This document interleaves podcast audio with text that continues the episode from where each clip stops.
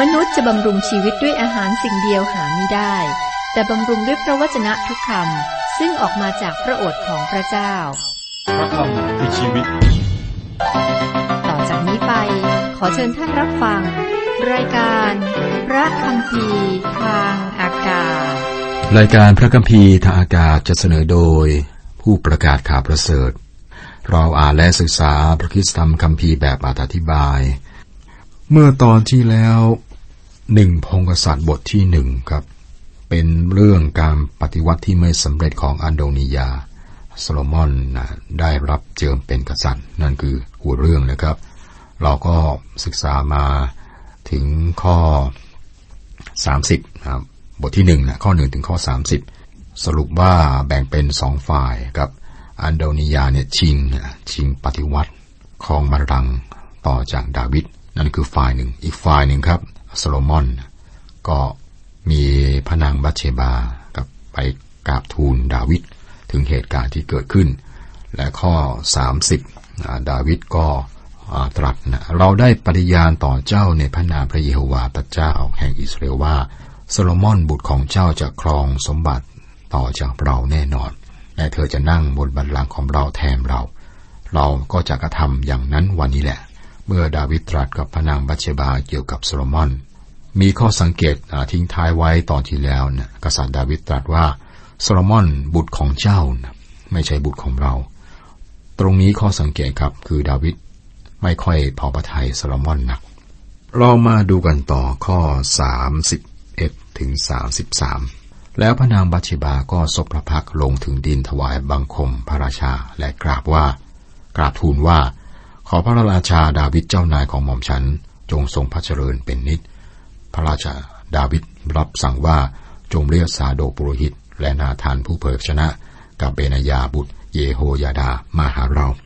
เขาทั้งหลายจึงเข้ามาเฝ้าพระราชา และพระราชาตรัสสั่งเขาทั้งหลายว่า จงพาข้าราชการของเจ้านายของเจ้าไป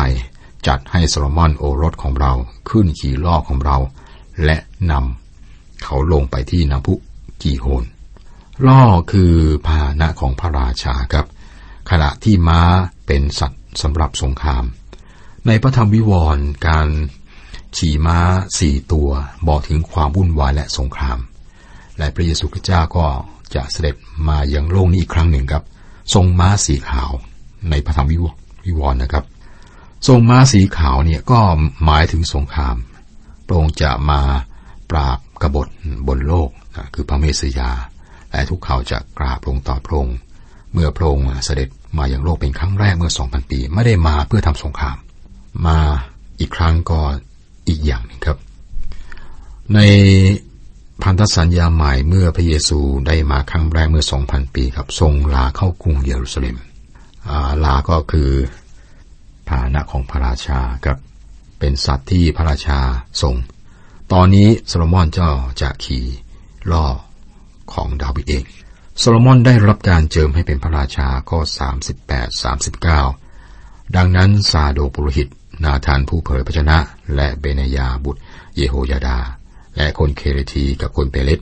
ได้ลงไปจัดให้โซโลมอนประทับบนล่อพระที่นั่งของพระราชาดาวิดและได้นำท่านมาถึงน้ำพุกีโฮน แล้วซาโดกปุโรหิตได้นำเขาสัตว์ที่บรรจุน้ำมันมาจากเต็นท์ของพระเจ้า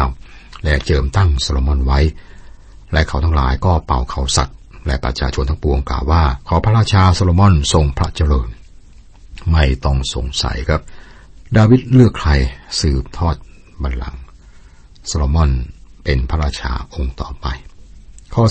40 41 และประชาชนทั้งปวงก็ตามเสด็จไปเป่าครุยและเปรมปรีด้วยความชื่นบานยิ่งนัก แผ่นดินก็แยกด้วยเสียงของเขาทั้งหลาย อาโนนิยาและบรรดาแขกที่อยู่กับท่าน เมื่อรับประทานเสร็จแล้วก็ได้ยินเสียงนั้น และเมื่อโยอาบได้ยินเสียงเขาสัตว์ ก็พูดว่า เสียงอึกระทึกครึกโครมนี้ที่ในกรุงหมายความว่าใคร ผู้นำสารที่ให้รายละเอียดแก่อโนยาได้สรุปมา ข้อ 47 48 ยิ่งกว่านั้นอีก บรรดาข้าราชการของพระชาก็เข้าไปถวายพระพรแด่พระราชาดาวิดเจ้านายของเราว่า ขอพระเจ้าของฝ่าบาททรงกระทำให้ พระนามของโซโลมอนบรรลือไปยิ่งกว่าพระนามของฝ่าบาท และขอทรงกระทำให้บัลลังของพระองค์ใหญ่ยิ่งกว่าบัลลังของฝ่าพระบาท และพระราชาก็ทรงโน้มพระกายลงบนแท่นที่บรรทม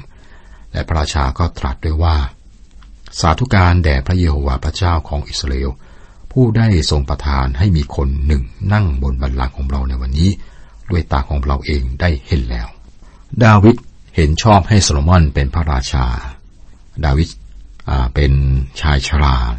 ไม่ช้าพระองค์ก็จะล่วงหลับไปอยู่กับบรรพบุรุษของพระองค์ครับ ข้อ 49 50 แล้วบรรดาแขกทั้งปวงของอโดนิยาก็กลัวและลุกขึ้น ต่างคนต่างไปตามทางของตน ฝ่ายอโดนิยาก็กลัวโซโลมอนจึงลุกขึ้นไปจับเชิงงอนของแท่นบูชา ผู้ที่สนับสนุนอโดนิยาก็กลัวและออกไปจากที่นั่นในทันทีนะครับ พวกเขารู้ว่า พวกเขาจะถูกถือว่าเป็นกบฏอาโดนิยาหนีไปที่พระพลาแล้วก็จับเชิงงอนของแท่นบูชาด้วยความกลัวกับข้อ 51 52 มีคนไปกราบทูลโซโลมอนว่าดูเถิดอาโดนิยากลัวพระราชาโซโลมอน เพราะนี่แหละ เพราะนี่เนี่ยเธอจับเชิงงอนที่แท่นบูชาอยู่กล่าวว่า ขอพระราชาโซโลมอนได้ปฏิญาณแก่ข้าพเจ้าก่อนว่า ท่านจะไม่ประหารผู้รับใช้ของท่านเสียด้วยดาบ และโซโลมอนตรัสว่า ถ้าแม้เขาสำแดงตัวได้ว่าเป็นคนดี ผมสักเส้นเดียวของเขาจะไม่ตกลงยังพื้นดิน แต่ถ้าเขา แต่ถ้าพบความอาธรรมอยู่ในตัวเขา เขาจะต้องถึงแก่ความตาย กษัตริย์โซโลมอนทรงยุติธรรมอย่างมากต่ออโดนิยา ถ้าอโดนิยาแสดงตัวจงรักภักดีก็จะไม่มีอันตรายเกิดขึ้น ข้อ 53พ ระราชาโซโลมอนตรัสสั่งให้คนไปนำท่านลงมาจากแท่นบูชา และท่านก็มากราบลงต่อพระราชาโซโลมอน และโซโลมอนตรัสแก่ท่านว่าจงกลับไปวังของท่านเถิด อาโดนิยาถูกนำมาเฝ้าพระราชา ท่านยอมรับพระราชาองค์ใหม่ แล้วโซโลมอนปล่อยให้ท่านกลับไปที่วังกับให้มีอิสระ บทที่สองหัวเรื่องหลักพระดำรัสสั่งของดาวิดก่อนสิ้นพระชนม์ต่อโซโลมอน ในการเริ่มต้นของราชของโซโลมอน บทที่สองนี้ครับเป็นบันทึกคำสั่งสุดท้ายของดาวิดต่อโซโลมอน ก่อนการสิ้นพระชนม์ของพระองค์และการดำเนินการอย่างฉลาดของโซโลมอนตามพระประสงค์ของดาวิดพระดำรัสสั่งของดาวิดต่อโซโลมอน ข้อหนึ่งข้อสองเมื่อเวลาที่ดาวิดจะสิ้นพระชนม์ใกล้เข้ามา พระองค์ทรงกำชับโซโลมอน ราชโอรสของพระองค์ว่า เรากำลังจะเป็นไปตามทางของโลกแล้ว จงเข้มแข็งและสำแดงตัวของเจ้าให้เป็นลูกผู้ชาย ประการแรกดาวิดตรัสว่า เรากำลังจะเป็นไปตามทางของโลกแล้ว นี่คือทางของมนุษย์นะครับ ในพระธรรมโรมบทที่ 5 ข้อ 12 อากาทูตเปาโลบอกว่า เหตุฉะนั้นเช่นเดียวกับที่บาปได้เข้ามาในโลก เพราะคนคนเดียวและความ ตายก็เกิดมาเพราะบาปนั้น และความตายก็ได้แผ่ไปถึงมวลมนุษย์ทุกคน เพราะมนุษย์ทุกคนทำบาป โดยมนุษย์จึงเกิดความตายและความตายได้แผ่ไปถึงมวลมนุษย์ทุกคน เพราะมนุษย์ทุกคนทำบาป ความบาปของอาดัมได้ถ่ายทอดมาถึงมนุษย์ทุกคน เราทุกคนต้องผ่านประตูแห่งความตายทำไมครับ เพราะว่านี่คือทางของมนุษย์ทุกคนในโลก เป็นการสิ้นสุดการเดินทางของชีวิตนี้ครับ ในพระธรรมสดุดีบทที่ 23 ข้อ 4 ดาวิดบอกว่าแม้ข้าพระองค์จะเดินไปตามหุบเขาเงามัจจุราช ข้าพระองค์ไม่กลัวอันตรายใด ๆ เพราะพระองค์ทรงสถิตอยู่กับ เพราะพระองค์ทรงสถิตกับข้าพระองค์พระทาและทอนทานกรของพระองค์เล้าโลมข้าพระองค์ ดาวิดเปรียบชีวิตเหมือนการเดินผ่านหุบเขา เมื่อเราเกิดมา เราเริ่มเดินลงหุบเขา และยิ่งเดิน มันก็ยิ่งแคบลง ที่สุดของหุบเขาคือความตาย เราทุกคนเดินผ่านหุบเขานั้น เราอาจจะมีสุขภาพที่ดี แต่ก็อาจจะสิ้นชีวิตก่อนคำนี้ก็ได้นะครับ ไม่มีใครรู้อนาคต ต่อมาดาวิดตรัสกับโซโลมอนว่าจงเข้มแข็งและสำแดงตัวของเจ้าให้เป็นลูกผู้ชายน่ากินนะครับ องค์พระคิดตรัสกับฝูงชนที่มหายอนบัพติศมา มาตรัสว่าถ้าอย่างนั้นทั้งทั้งหลายไปดูอะไร ดูคนนุ่งห่มผ้าเนื้ออ่อน นิ่มหรือดูเถิด คนนุ่งห่มผ้าเนื้อนิ่มก็อยู่ในราชวัง จากพระธรรมมัทธิวบทที่สิบเอ็ดข้อแปดยอนผู้ให้บาติศมาเติบโตขึ้นมาในถิ่นทุรกันดารครับ ท่านเป็นคนแข็งแรง พระเยซูเองก็แข็งแรงกับพระาของพระองค์จากกรานเพราะว่าเป็นช่างไม้พระองค์เป็นพระเจ้า และพระองค์ก็เป็นลูกผู้ชาย โซโลมอนไม่ค่อยจะเหมือนพระราชพระราชบิดาของพระองค์นะครับ ดาวิดเป็นลูกผู้ชาย โซโลมอนไม่เป็นอย่างนั้น ดาวิดแข็งแรง แต่โซโลมอนเติบโตขึ้นมาในพระราชวัง ที่ที่จริงนะฮะพระองค์เติบโตขึ้นในพระราชวังของสตรี ทำไมโซโลมอนจึงมีผู้หญิงหนึ่งพันคนห้อมล้อมพระองค์คำตอบนั้นชัดเจนนะครับ โซโลมอนรู้จักแต่ผู้หญิง ดังนั้นดาวิดตรัสกับพระองค์ว่า เราได้ตั้งเจ้าเป็นพระราชา เราต้องการให้เจ้าเป็นลูกผู้ชาย ดาวิดให้คำสั่งนี้แก่โซโลมอน ซึ่งเติบโตขึ้นมา พร้อมกับผ้าเนื้อนิ่ม โซโลมอนไม่เหมือนดาวิดพรงไม่เหมือนยอนผู้ให้บัติศมา และไม่เหมือนพระเยซูคริสต์เจ้าด้วยนะครับ แต่ตอนนี้ครับพระองค์เป็นพระราชาของอิสราเอล ข้อสามข้อสี่และจงรักษาพระบัญชากำชับ ของพระเยโฮวาห์พระเจ้าของเจ้า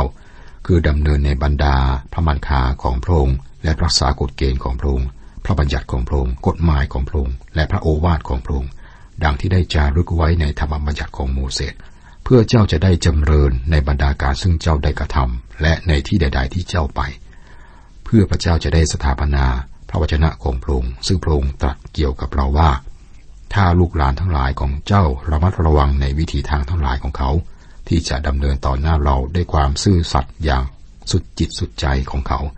ราชวงศ์จะไม่ขาดชายที่จะนั่งบนบัลลังก์ของอิสราเอลดาวิดเร่งเร้าให้โซโลมอนอยู่ใกล้ชิดกับพระเจ้าและพระวจนะของพระเจ้านะครับคำแนะนำของดาวิดสำคัญมากนะครับ นี่คือสาเหตุที่โซโลมอนทรงเป็นกษัตริย์ที่มีชื่อเสียงที่สุดพระองค์หนึ่งในโลก มรดกที่ดาวิดให้แก่โซโลมอนมีดังนี้ครับ ประการแรก พระองค์เปลี่ยนการนำประเทศจากราชวงศ์ซาอูล และเผ่าเบนยามินมาเป็นยูดาและตั้งราชวงศ์ดาวิดขึ้น สิ่งนี้สำคัญมากเมื่อเรามาถึงพันธสัญญาใหม่ พระธรรมมัทธิวเริ่มต้นด้วยข้อความว่า หนังสือลำดับพงของพระเยซูคริสต์ผู้เป็นเชื้อสายของดาวิดผู้สืบตระกูลเนื่องมาจากอับราฮัมมาทิวบทที่หนึ่งข้อหนึ่งนะครับ แล้วในพระธรรมลูกาบทที่หนึ่งข้อสามสิบเอ็ดสามสิบสองทูตสวรรค์กาเบรียลได้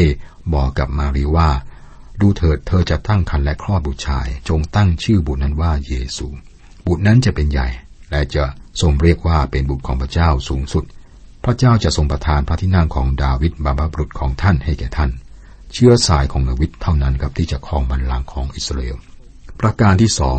พระองค์ตั้ง กรุงเยรูซาเล็มเป็นเมืองบริสุทธิ์และเป็นศูนย์กลางทางศาสนาและเมืองหลวงสำหรับอยู่ทั้งชาติ และก็ยังเป็นอยู่จนปัจจุบันนะครับ เมื่ออิสราเอลยึดกรุงเยรูซาเล็มจากอาหรับในสงครามหกวันเมื่อปี 1967 พวกเขาประกาศว่าพวกเขาจะไม่ยอมคืน เพราะว่านี่เป็นมรดกย้อนกลับไปสมัยดาวิดนะครับ เยรูซาเล็มเป็นเมืองที่ดาวิดโปรดปรานและพรงตั้งเป็นเมืองหลวงของอิสราเอลโซโลมอน ทำให้เมืองนี้เป็นเมืองที่งดงาม โดยสร้างพระวิหาร และก็สร้างให้เป็นศูนย์กลางทางศาสนาของอิสราเอล แต่ดาวิดกลับเป็นผู้จัดเตรียมสำหรับการสร้างพระวิหาร ประการที่สามพระองค์ทรงขจัดการไหว้รูปเคารพ และให้การนมัสการพระเยโฮวาแพร่หลายในแผ่นดิน นี่คือสิ่งสำคัญที่สุดที่พระองค์ได้ให้ไว้ ประการที่สี่ครับ ระองค์มีชัยชนะต่อหลายชาติที่ทรงบรรณาการแก่อิสราเอลและพระราชา พระองค์ขยายพรมแดนของประเทศไปถึงอียิปต์ทางด้านใต้ และไปถึงแม่น้ำยูเฟติสทางด้านเหนือและตะวันออก ดาวิดเป็นผู้ที่ขยายพรมแดนอิสราเอลออกไปกว้างขวางที่สุดสันนิภาพระหว่างสมัยของโซโลมอนเกิดขึ้นได้ เพราะว่าดาวิดได้ปราบศัตรูของอิสราเอล ประการที่ห้าแม้ว่ากษัตริย์ทางตะวันออกจะมีฮาเร็มใหญ่ครับ แต่การสมรบกับหญิงต่างชาติของดาวิดส่วนใหญ่เพื่อการเมืองและค่อนข้างปลอดจากการเสื่อมลงทางศาสนาและศีลธรรม การมีฮาเลมเนี่ยเป็นธรรมเนียมในสมัยนั้น แต่พระเจ้าไม่พอประทัยที่ดาวิดมีมเหสีหลายพระองค์และเพราะเหตุนี้เองครับที่ทำให้พระองค์มีปัญหาตลอดเวลา ราชโอรสหลายพระองค์ที่เกิดจากหญิงเหล่านี้ทะเลาะวิวาทกันในพระราชวัง มันคือสิ่งที่ทำให้ดาวิด วิบัติและโศกเศร้าตลอดพระชนของพระองค์ แต่เป็นโซโลมอนที่ได้รับอิทธิพลจากมเหสีต่างชาติ ดาวิดได้ทำบาปใหญ่ แต่มันเกิดขึ้นก่อนการสมรสกับพนางบัเชบา ดาวิดไม่ทรงมีเรื่องอื้อฉาวอีกเลย หลังจากนั้นนะครับ เกี่ยวกับเรื่องสตรี ข้อ 6 ประการที่ 6 ครับ ดาวิดเป็นกวีและนักดนตรี ซึ่งเป็นที่รักใคร่ของประชาชนในฐานะผู้แต่งเพลงสุดีอันไพเราะของอิสราเอล และ ได้แต่งสรุดีอย่างน้อยครับ 73 บทให้กับเราครับ ในพระคัมภีร์ที่เรามีอยู่ตอนนี้ ประการที่ 7 ดาวิดได้วางแผนเพื่อพระวิหาร ซึ่งยกสภาพทางศาสนาของชาติและการนมัสการพระเยโฮวา แต่ว่าพระองค์ไม่ได้รับอนุญาตจากพระเจ้าให้สร้างพระนิเวศของพระองค์ของพระเจ้า กษัตริย์ดาวิดได้เตรียมการสร้างพระวิหารหรือนิเวศของพระเจ้า ประการที่ 8 แม้ว่ายังมีคู่แข่งระหว่างสิบเผ่าทางเหนือและยูดาห์และเบนยามินทางใต้ ตั้งแต่เมื่อซาอูลและพระราชโอรสของพระองค์สิ้นพระชน ดาวิดไม่เคยมีปัญหาหนักในการรวมเผ่าทั้งหมดภายใต้การปกครองของพระองค์นะครับ และทำให้เยรูซาเล็มเนี่ยเป็นเมืองหลวงของชาติอิสราเอล อิสราเอลมี 12 เผ่าครับ ประการสุดท้ายประการที่9กับ เมื่อดาวิดสิ้นพระชน อิสราเอลไม่เป็นรองชาติใดในเรื่องอำนาจและความยอดเยี่ยมทางการทหาร ประชาชนมีสันติสุขและศิริภาพเป็นส่วนใหญ่ครับ ทุกคนนั่งอยู่ใต้ต้นองุ่นและต้นมะเดื่อของตน สันติภาพ ซึ่งโซโลมอนมีในระหว่างสมัยของพระองค์กับเป็นสันติภาพที่ได้มาจากดาวิดระหว่างการปกครองของกษัตริย์ดาวิดครับ ข้อ 8 ข้อ 9 และชิมีเอบุตร เกราคนเบนยามินจากบ้านบาฮูริมอยู่กับเจ้าด้วย เขาเป็นผู้ด่าเราอย่างน่าสลดใจในวันที่เราเดินไปยังมหานาอิม แต่เขามาต้อนรับเราที่แม่น้ำจอแดน และเราจึงได้ปฏิญาณต่อเขาในพระนาม พระเจ้าว่าเราจะไม่ประหารชีวิตเจ้าด้วยดาบ เพราะฉะนั้นเจ้าอย่าถือว่าเขาไม่มีความผิด เพราะเจ้าเป็นคนมีปัญญา เจ้าจะทราบว่าควรจะกระทำประการใดแก่เขา และเจ้าจงนำศีรษะงอกของเขา ลงไปสู่แดน คนตายพร้อมกับโลหิต ที่นี่ดูเหมือนดาวิดต้องการแก้แค้นนะครับ แต่ที่จริงไม่ใช่ แม้ว่าชิมอีได้แสดงให้เห็นว่าเขาเป็นกบฏ แต่เขายังมีชีวิตอยู่ เพราะดาวิดได้ปฏิญาณที่จะไม่ทำร้ายเขา แต่ตอนนี้ครับ กษัตริย์ดาวิดบอกโซโลมอนให้เฝ้าดูเขา ให้เฝ้าดูชิมอีและถ้าเขาแสดงตัวทรยศอีกโซโลมอนต้องจัดการกับเขาตามนั้น ในที่สุดโซโลมอนก็ได้จัดการกับชิมีอีแต่เกิดแต่มันเกิดขึ้นนะเมื่อชิมีอีไม่เชื่อฟัง และแสดงตัวว่าเป็นคนทรยศจริง ๆ นะครับจะ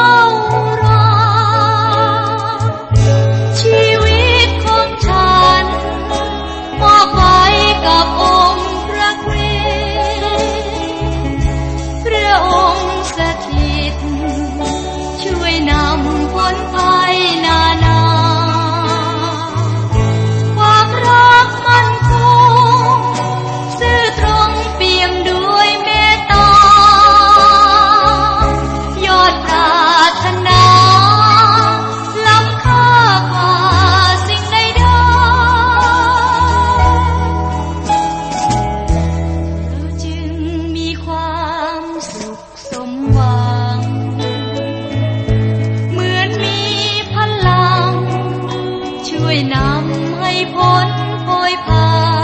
ยไม่มีความทุกข์ไม่มีความเศร้าใดๆเพราะว่าดวง